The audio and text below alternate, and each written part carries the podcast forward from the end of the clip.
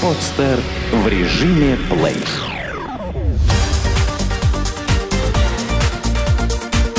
Банк.ру. Информационный дайджест. В чем главные уловки банка? Проанализировав сообщения читателей на форумах банк.ру, можно выделить несколько главных уловок, к которым прибегают многие банки. Если не хотите переплачивать, ознакомьтесь с ними, а также узнайте, как им правильно противостоять. Очень часто заемщики жалуются на так называемые непогашенные кредиты.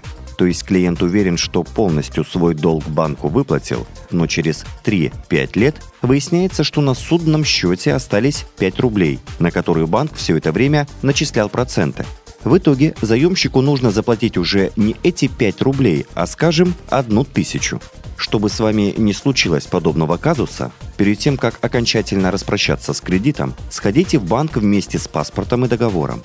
Попросите предоставить цифру остатка задолженности и сразу ее погасите вплоть до одной копейки. Далее нужно написать заявление о закрытии судного счета и в финале получить справку о том, что кредит погашен, никаких долгов за вами не числится. Второй по распространенности фокус банкиров связан с дебетовыми картами, Многие россияне полагают, что раз карта не кредитная, она никакой угрозы не представляет. Но это не так. Вот пример.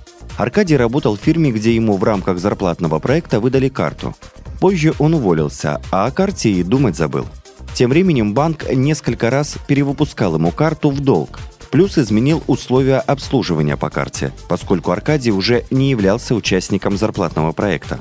В итоге он оказался должен банку определенную сумму, и пока не заплатит, банк карту не закроет.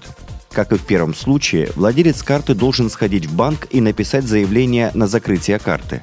Пластик должны разрезать на ваших глазах, а также выдать справку о том, что счет закрыт, банк претензий не имеет.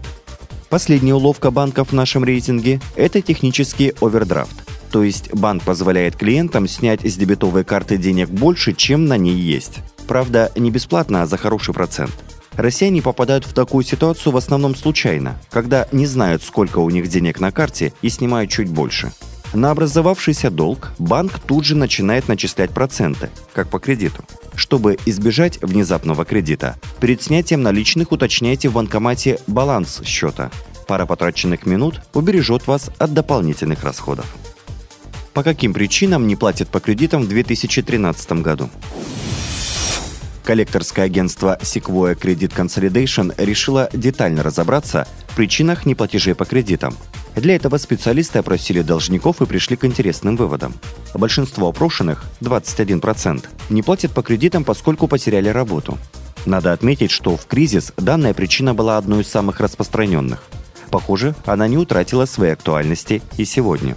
Около 18% должников перестали платить по кредитам, так как не согласны с суммой долга – и здесь, наверное, стоит задуматься банкам, которые любят прятать в мелкий шрифт важные моменты по займу.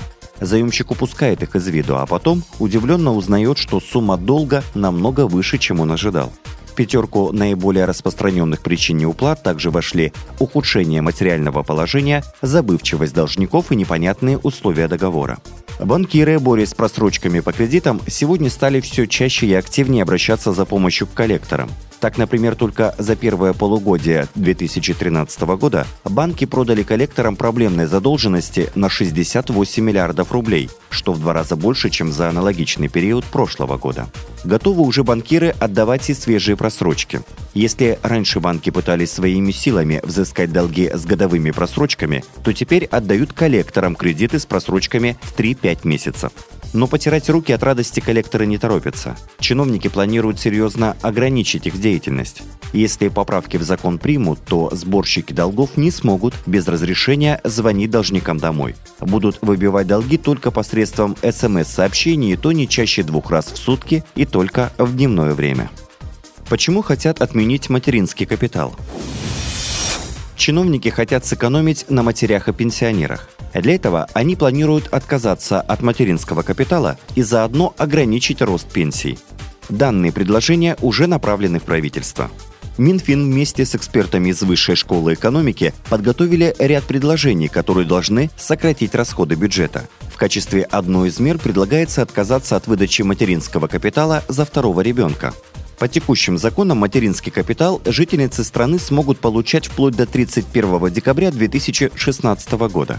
А вот продлевать выдачу мат-капитала чиновники не хотят, предлагая вместо этого выдавать небольшие пособия детям из малоимущих семей.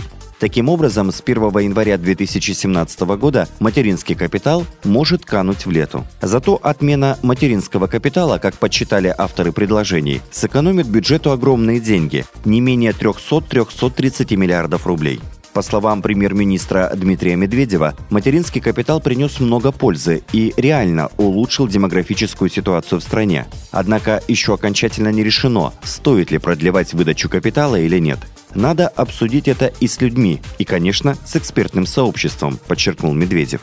Напомним, сегодня материнский капитал составляет 408 тысяч рублей. Его выплачивают за рождение второго ребенка. Потратить мат-капитал можно на улучшение жилищных условий, образование ребенка, либо пенсию для одного из родителей. По оценкам экспертов, большинство россиян предпочитали использовать мат-капитал в качестве первого взноса по ипотечному кредиту но отдельные граждане регулярно пытались обналичить материнский капитал. Для этих целей они проводили фиктивные сделки по купле-продаже недвижимости между близкими родственниками. Например, мать или отец продают жилье дочери, получает из пенсионного фонда материнский капитал и тоже отдает его своему любимому чаду.